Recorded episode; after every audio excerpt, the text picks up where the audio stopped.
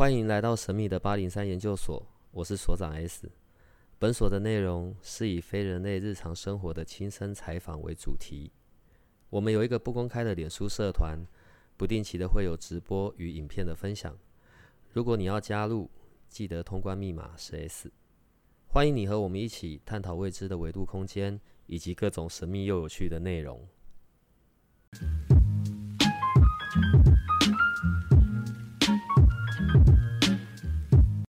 呃，亏违了很久，从过年前到现在，好，我们总算邀请到我的好兄弟 Larry 上来了。Hello。对，因为我们这一次录的时间不是白天，是晚上，所以我就想要尽量让我的声音是有磁性的。所以我们晚上感性一点。对，然后今晚听到我们的声音的人，就会安然的入睡。明天保证起不来。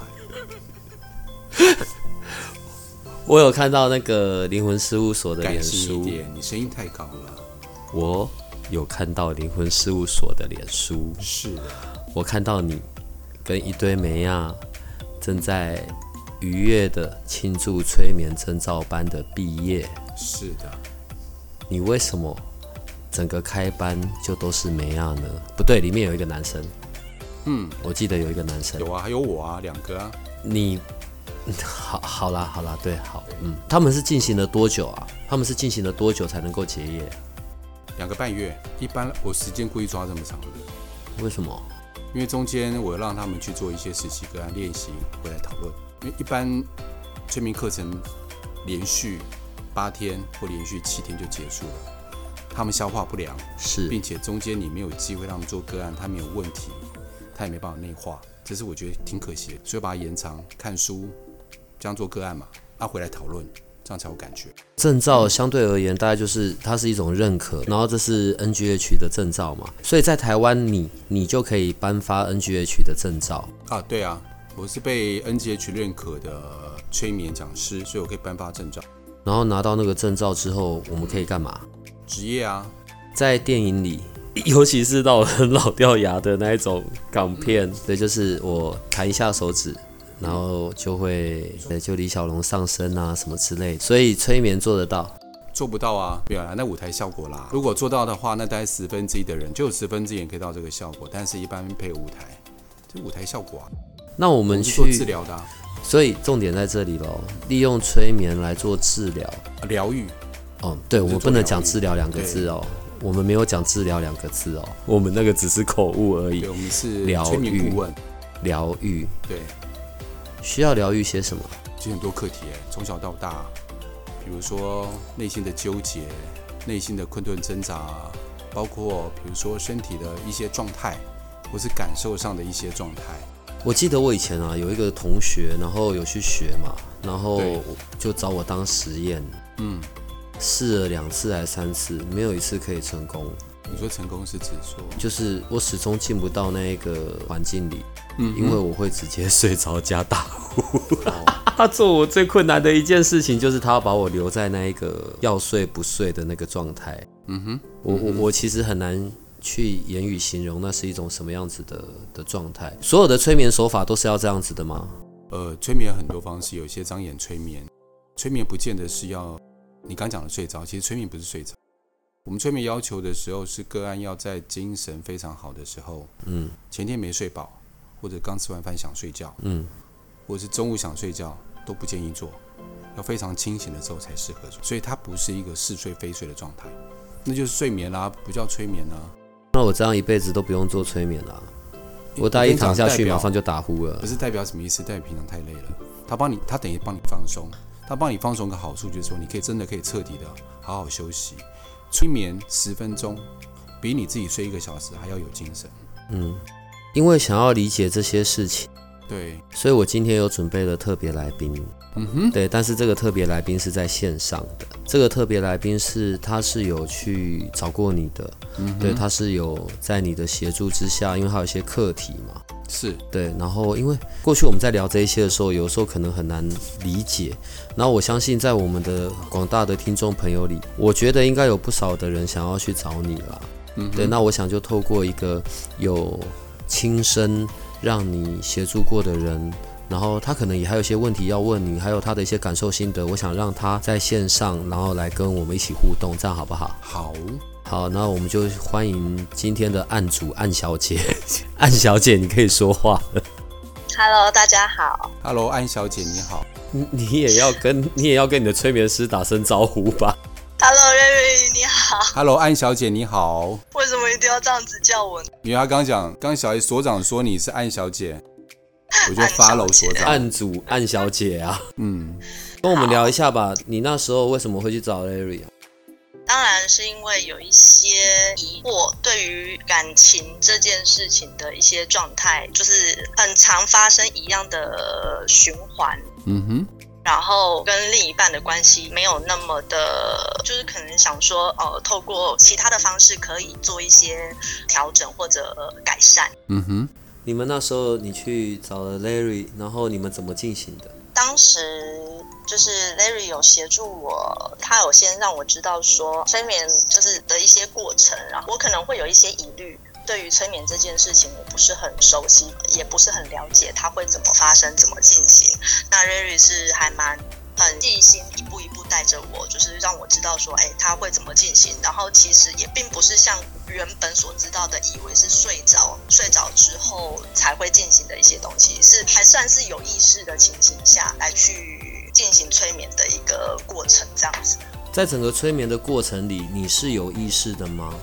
我其实不是睡着的，我是离世的。嗯，他有先拿一个会左右晃动的，譬如手表啊、灵摆啊，然后在你前面从一数到十，然后就让你昏迷，这样，不是？没有哎、欸，对，他是慢慢带我到一个就是情境里面，对，然后就是慢慢的让自己，可能就是慢慢的让自己心平静下来之后，然后顺着他，Larry 会带着我进到那样子的一个情境里面，然后会给我很多引导，这样子。你说你那时候是因为感情的问题嘛，然后所以你找他做催眠，然后你们那时候催眠有一个特定的方向吗？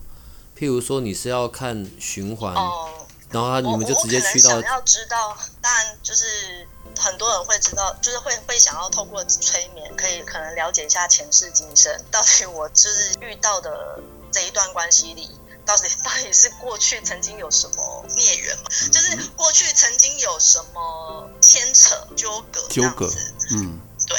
然后所以想要了解一下关于前世今生的部分。所以你去的时候就是已经抱着了要去看探讨前世今生的这个主题过去的。我是这样子的方向。然后你后来有看到什么画面吗？在前几世的时候，你不小心把你另一半踩死，因为你另一半是一只田螺。所以你这一辈子就必须这样子，是吗？另一半可能就是为什么我为什么又是田螺？为什么又是田螺？为什么不能是福寿螺？在我们节目就在我们节目就是只有田螺，没有别的了。上次不是有套 Q 吗？有套 Q 过吗？有啊，第一集的时候就有套 Q 了。我们现在在讲，你冷落他很久，他不开心哦。我们现在在讲的是你的案主哎。哦，是田螺，好田螺。好啦，所以之后你可以描述一下你们大概是怎么进行的吗？我们可能有很多的听众朋友想去，但又害怕。然后因为在 Larry 曾经显示过的，在我们在我们社团里面的影片啊，或者照片啊，看起来就很凶恶嘛。然后所以可能我们的听众会怕怕的。其实你的叙述对于我们的听众会是重要的。因为他们就可以快速的，真的愿意去找到 Larry，然后就会发现哦，他是一个这么温暖、这么慈祥和蔼的人。其实我觉得 S 所长跟 Larry 之间可能有一些那种嫌隙吧。那个 S 所长对于 Larry 都是一些比较怎么样？对，其实没有啦。你刚以你刚刚的形容来说，其实 Larry 就是很温柔，他的就是过程中他的那带的，不管是协助也好，因为。基本上我在做催眠的时候，其实我会是紧张的，因为我不知道说关于接下来会怎么进行。但是其实 Larry 就是很很贴心、很细心的，就是这样子一步一步的带，然后语调都是算是很会让人家很安心、很放心的，慢慢听着他的引导来去进行。引导的内容不能在这边就不太方便讲，因为讲要讲很很长一串。你要先把他们案主带到某一种我觉得有有刚开始会比较像是有有呃过去可能会有时候会做一些冥想，那冥想的时候就是可能会带到一个情境下，或者呃可能我走到某一个环境中，然后 Larry 他会协助我哦、呃，可能帮我就是可能会问我说呃我看到了什么东西这样子。对，那其实那些东西那些脑中出现的画面啊，每一个人可能都不一样吧。对于我而言。就是刚开始我会不确定那个画面到底是我看到的还是我凭空想象出来的。我我会对于这样子的一个画面感觉不是很理解，说，诶，这个东西是真的有，我是真的有感受到这样子的一个画面呢，还是其实那个只是因为旁边有一个人这样子引导我，然后我就一直在想象，一直像想象出来的，但不是我真的看到什么这样子，我会有一种误解。呃，我一边在听你讲的过程，我一边有在做一些记录，就是等一下后面我可能就会一次的问 Larry，但我现在还是需要你再多说一些。好，所以在整个的过程里面，你依然还是会有你的情绪啊，感觉吗？会。哦，你还是会有情绪？是，会有情绪的。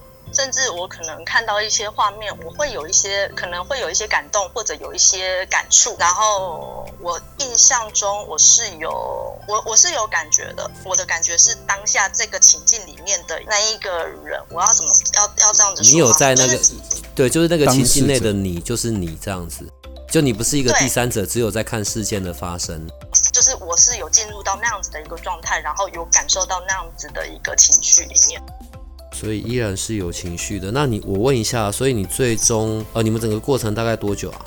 记得我做了两次，我第一次其实没有进不到那样子的一个情境里面。嗯，那后后来第二次就变得顺利。对，第二次比较顺利，因为可能呃之前对于催眠这个东西是不理解的，也不清楚我会怎么样进行，所以也许我自己本身也带了很多。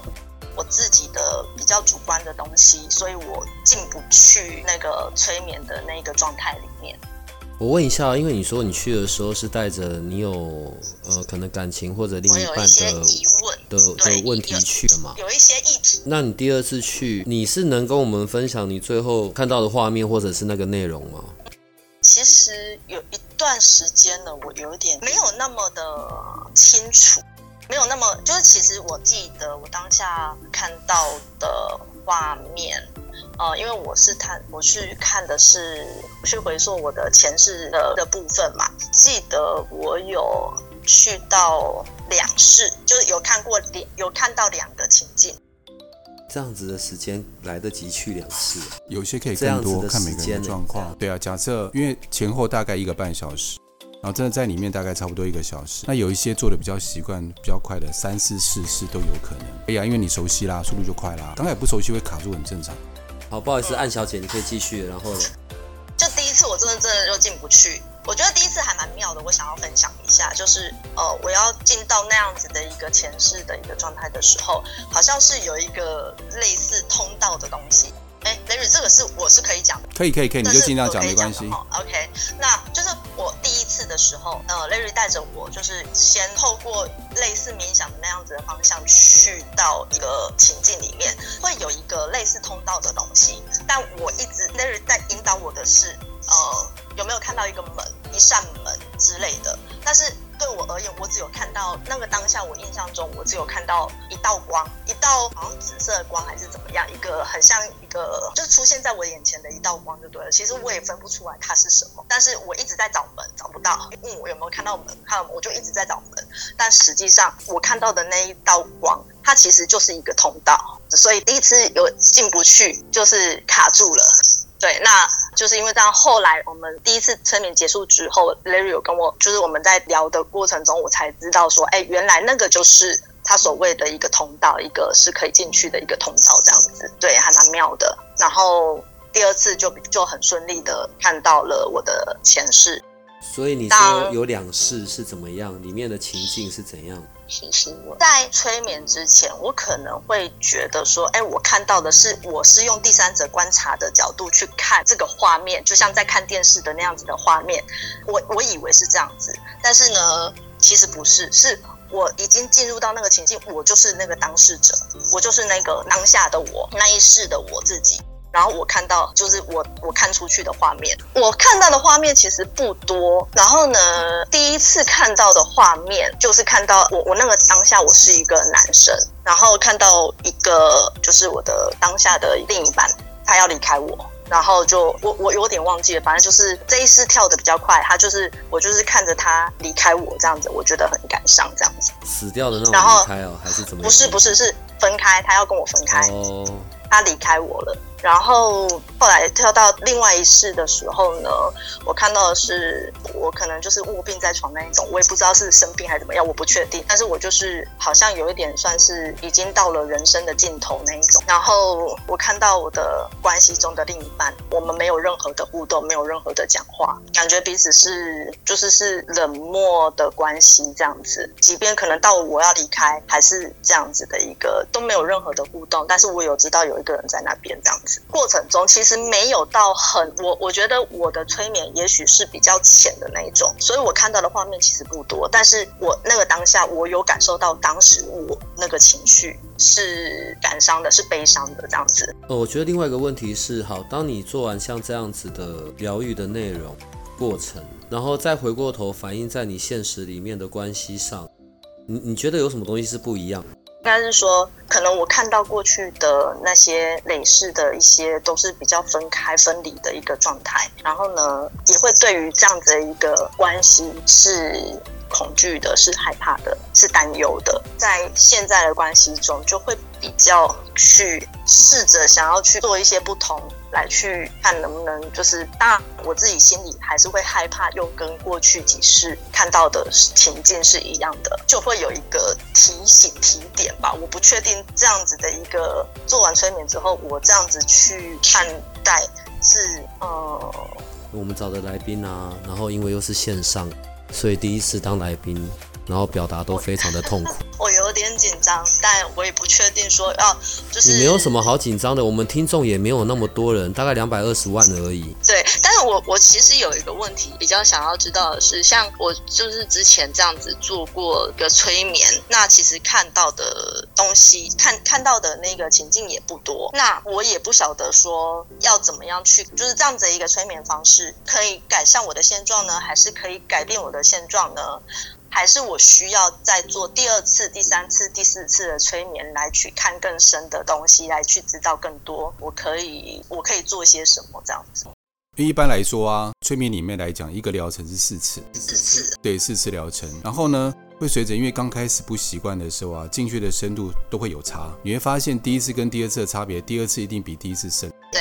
然后慢慢的越来越深，就像剥洋葱一样啊。当越深的时候，就我们感受跟觉察能力，关于前世就会更深。在更深的时候，我们就能够，其实以催眠来讲，在现实当中不用做什么改变，但是你内在因为过去的和解、跟理解、跟了解，慢慢在我们现在的生活里面开始会有一些改变。这种感觉就好像是因为我跟某一些人的误会，假设误会小时，比如说小时候啦，跟闺蜜的一些误会，然后造成现在我看到她都挺。挺尴尬的，好，你看，可能过了十年、二十年了，还是一样。结果呢，后来我们把误会说开了，真的只是一个误会而已。那个尴尬只是我当初误会他、误解他了，所以感情就慢慢回来了。但是你在生活当中并没有做任何改变呢、啊，你没有因为想破解这误会特别找他讲话，没有，因为内在当中和解了。我内在跟我过去那个闺蜜和解了，所以我现实生活在现在开始有一些改变。但这种改变很妙的一件事情，可能跟有一些要 do something 的那些课程不一样，就是我一定要做才改变。他内在的改变是，他慢慢的会发酵，开始会看待感情这个事情会有一些不一样，感受性会不一样，然后理解度也会慢慢的不一样。随着做的次数，他那个感受性会越来越深刻。所以像刚刚那样子的，他刚刚有讲嘛，在那过程里面，他看到的那个画面，他刚刚。的问法是说，哎，他也不知道那个画面到底是真的，还是是来自于他自己的想象啊？嗯哼哼，好，这问题很常见。因为一开始的时候啊，我说以脑波来讲好了，我们脑波有一个储藏过去记忆的地方，我们称为在西塔波里的地方。过去记忆指的是，即便是前世的也都在那里。以脑波来讲，好，德塔波就睡着了，我们睡着脑波在西塔那个地方，好。那我们要从那边调资料过来，必须要经过什么？贝塔波跟阿法波的意思就是，第一个我们要先放松，第二个阿法波是诱发我们的想象能力，主动想象能力不是被动的。但是因为现在很多人的主动想象能力不见了，因为我们看漫画嘛，有没有都画得好给你看？以前是看小说，那你觉得想象那个情境哦，好美哦，自己想象一百个画面。我们以前你像看电影就不用主动想象啦，都是被动想象哈。所以呢，我们要先让他主动，诱发他主动想象。所以呢，先让他放松，让他曾经去过一个他有去过的地方，借由放松是慢慢进入西塔坡，调他资料出来哈。那他就问啦、那到底我调出来的画面是我想出来的，还是真的存在着？好，第一个，如果是想象出来的时候，他在里面，你想象一个陌生人，或想象他的情境，第一，感情不会介入，就好像我看电影一样，那是他的事情，跟我有什么关系？不会有情绪，不会有感情介入。对，第二个事情很妙的一件事情。我现在请你想，你幼稚园老师，我幼稚园老师吗？对，怎么可能呢？六十年前的事情又怎么？是还没到六十啦。哦，对不起，我记错了，不好意思。四十年前的事情，三十年前的事情，对不对？三十年前的事情，差不多吧？啊，对，所以想不起来，对不对？对。你看三十多年前事情想不起来，但是我拿照片给你看，你有没有会不会有印象？可能会有，可能会有印象，依稀的印象，对不对？好，那是因为你看过的人，曾经看过的人。所以他调出来，那我再问你一个：假设我请你想飞碟，想得出来啊？出来吗？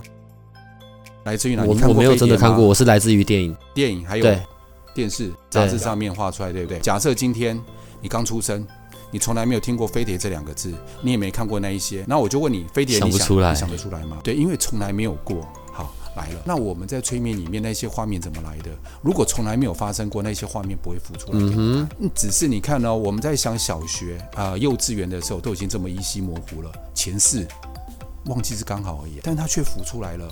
要透过我们放松的状况之下进入西塔波，所以要先放松，对不对？进入西塔波，把画面带出来，带出来的时候，我们有情感在里面，有感觉在里面，而且看到那画面的时候，有时候会看到那画面。跟这一世的某一个人，你觉得哎，我就会问他说：“你看到这个男的是谁？那是我老婆，性别不一样，但是他却知道那个人是谁，这一辈子是他的谁？催眠里面这个很常见啊，这就是你突然间会知道这些潜意识的力量。其实这个印象我是有的，我是说，呃，你看我刚刚我们前面一开始在讲说。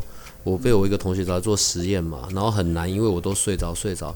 但是其中有一段我是清楚的，我不太想要讲那一段，是因为那一段的在那一段我清楚的时候，我我没有办法形容我在一个什么样子的地方，然后那是我从来没有看过也并不知道的。在这件事结束之后几个月，真的是很长一段时间，不是隔天立刻马上。然后我在某个办公室里面看到，哦，某张桌子就是某个人背后有贴一张海报。他贴的是那个南美洲的那个，就是那个秘鲁有个地方叫马丘比丘，你知道吗？对，我一看到那地方我就吓到了，就是那个照片，因为那个那个照片就是在我清醒的那个时间点我看到的那个地方。你是看到？应该是过去吧？应该是过去的，应该是过去。我我也搞不太懂。对，所以那个是我可以曾经有过我觉得很神奇的体验。好，然后另外刚刚他又有提到另外一个部分是他在那一个。催眠的状态里面，他依然是能够保有他的情绪的，好像他就是他不是只是在看一个电视或电影，他人真的就在那里面。所以你在进行催眠的时候，你的案主常常会要哭得死去活来，还是很情绪激动的状况下吗？不是每一个都会，但是大部分的话，情绪都有一些宣泄。你知道每个眼泪里面都有很多的。看你讲这句话，你真的是哦，这撩妹的话语。而且 不是，我是真的，那我还能讲吗？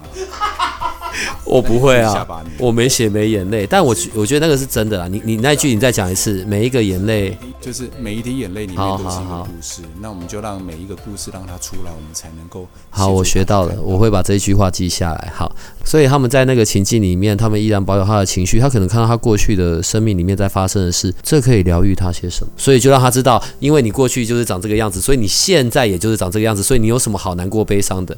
这样吗？没有那么粗暴。我们今天深夜深夜节目，声音感性一点。好来，其实我们有一个机制，当我们了解一些事情，我们看到的时候，我们就疗愈了一半。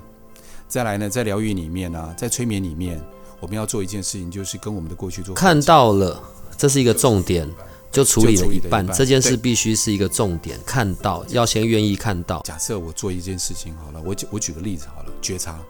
我现在清清楚楚看，清清楚楚我的情绪将要出来的时候，至少我就不会被我情绪操控，对不对？在觉察里面，我就可以最起码我可以主导情绪。我现在要让它出来，还是后面再出来？当现在先出来吧。如果如果有发现了的话，都可以选择嘛。我要现在我后面，我可以自己选择。嗯嗯嗯、OK，因为我有觉察能力。好，如果我看见，代表我看见那个事情发生的时候，我内在就有一个明白，原来是因为这个因。所以造成现在这个果，内心里面一旦明白就了解，一旦了解就疗愈一半，另外一半就靠和解，那又催眠师的功力，跟自己里面的那一个跟自己和解。所以很多如果跑去找你处理关系的，但实际上他在处理的反而是他跟他自己，他跟他自己的他，就像刚刚那个个小姐。个案案小姐，小姐，他是跟他内在里面那个感情的对象做过去式的感情的另外要跟过去的那一个做和解，对。他内在里面的那个的他，搞不好哦，我再举假设那个他是前世的他，他搞不好在这一次里面跟他对他不认识，没有感觉，对他来讲没有任何的影响，所以和解的是他自己内在过去的他，在他心里面的那个他做和解。嗯，通常要去找你啊，做这一系列的疗愈，大概要多久前预约啊？半年了？不用那么久了，大概八九年。因为我知道在，可可能因为电影啊，或者一些连续剧什么的，我们我们对于催眠的认知都是很奇怪的。对，我每次真的就想去拿那个上次挪威尔来的那个灵摆，你知道吗？然后盯着这一个跟着摆动，我我都我都觉得是那个画面好。所以可能很多人对于这项这方面的想象会是比较奇怪的。可如果他们真的可以去经历过你。为他们处理的那些疗愈，我觉得可能在关系这些事情上面都会都会不太一样吧。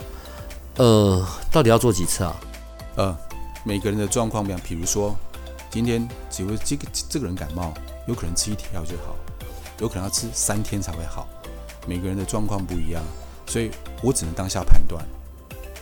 还有他的感官系统，比如说有些视觉，有些听觉，有些感觉也都不一样。然后状态不一样，也不一样。有些人觉得他特别深，平常在静坐一两次就可以好了。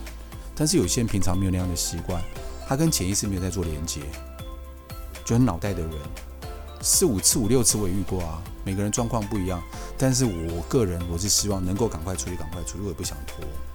我不喜欢做做太多次。如果假设是我，然后我的个性从小就内向、害羞，又极度悲观。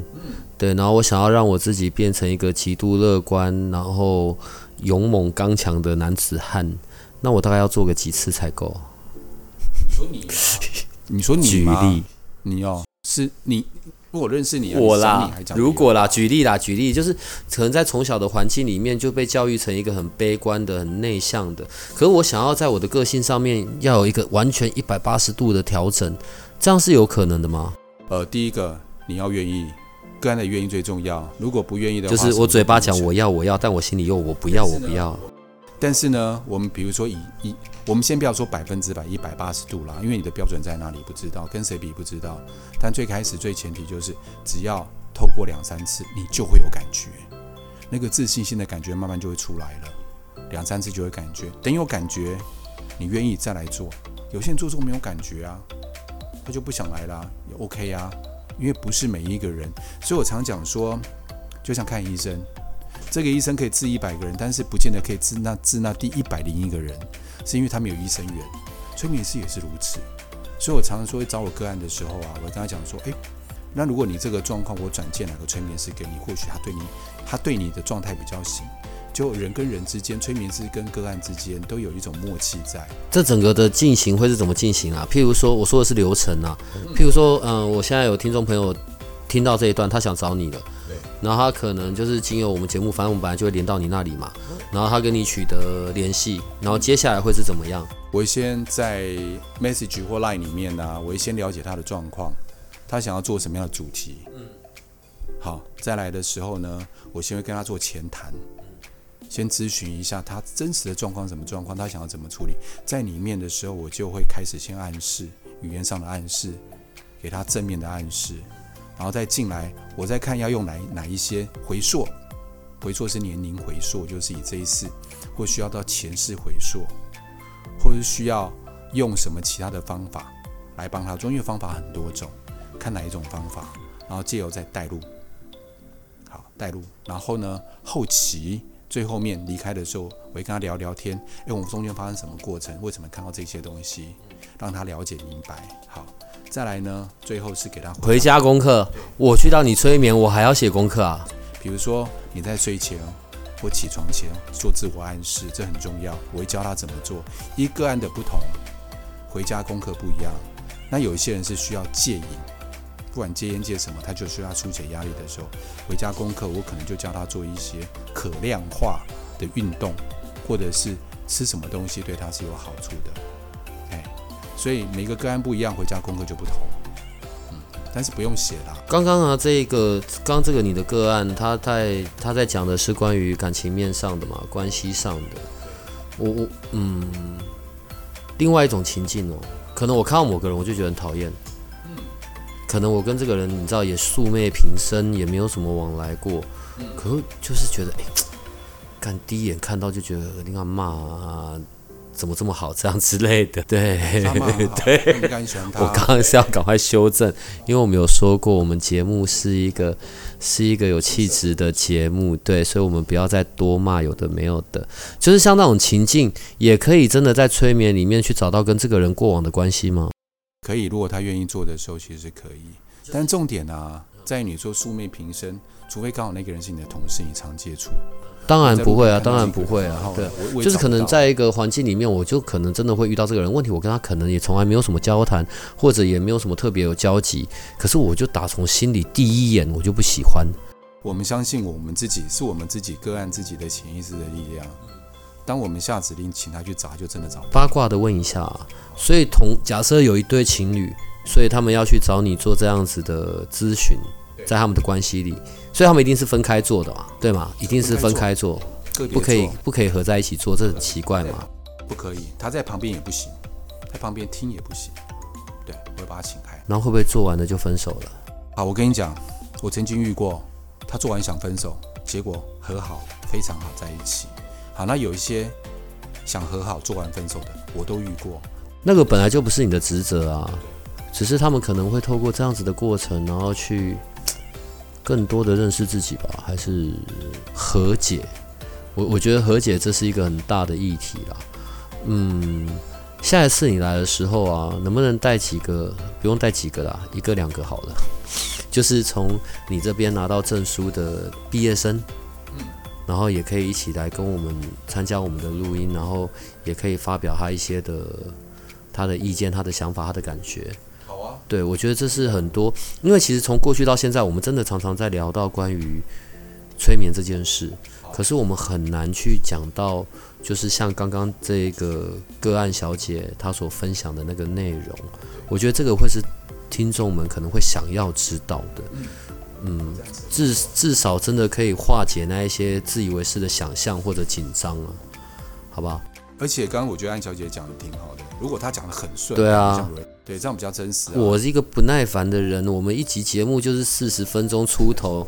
来看着我，让你越来越不耐烦。我们今天节目就到这里，不是因为没有画面，我不知道怎么跟听众朋友讲。Larry 刚刚在讲那一段的时候，是手在我前面比，然后要把我催眠。可以经由这样子的方式去让这个好像很神秘的面纱是更清楚一点的，我觉得这样是一个比较好的啦。然后我们过去在聊这些，其实都很难真的烧到痒处。但我更多的期待是我们的听众朋友，然后听到我们在讲的这些内容，然后也真的去找到 Larry 处理那一些可能过去很多年来很受苦、很受困的那些状态。我我觉得这这是我比较想要真的可以看到的。我可不可以做最后做自入性形象催眠症照班那期也去？我刚完成一班嘛，对，两个半月嘛，哈，我七六月底七月初会再开一班。因为一年就开两班，现在你知道几月吗？啊，你现在在讲六月？对啊，我还有其他课程要开啊，不是吗？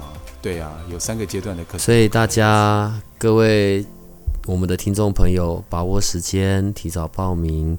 呃，在报名之前，真的想体验或者真的去处理那一些困住很久的，我我真的很推荐你们赶快去找 Larry 吧，人又帅，声音又好听。人又老，哎、欸，我真的想好好讲话。没有，我自己拆自己台没关系。我们就是一个奇怪的研究所。然后，当然更重要的是，你去了，你也试过了，你真的有些状态是有被解决的，或者你跟自己有一些不同的关系上的进程，呃，我都很想要你来八零三研究所，然后可以跟我跟 Larry，然后跟我们的听众朋友一起分享，好不好？好，那我们今天就到这里喽，哈，好，大家再见，拜拜。拜拜。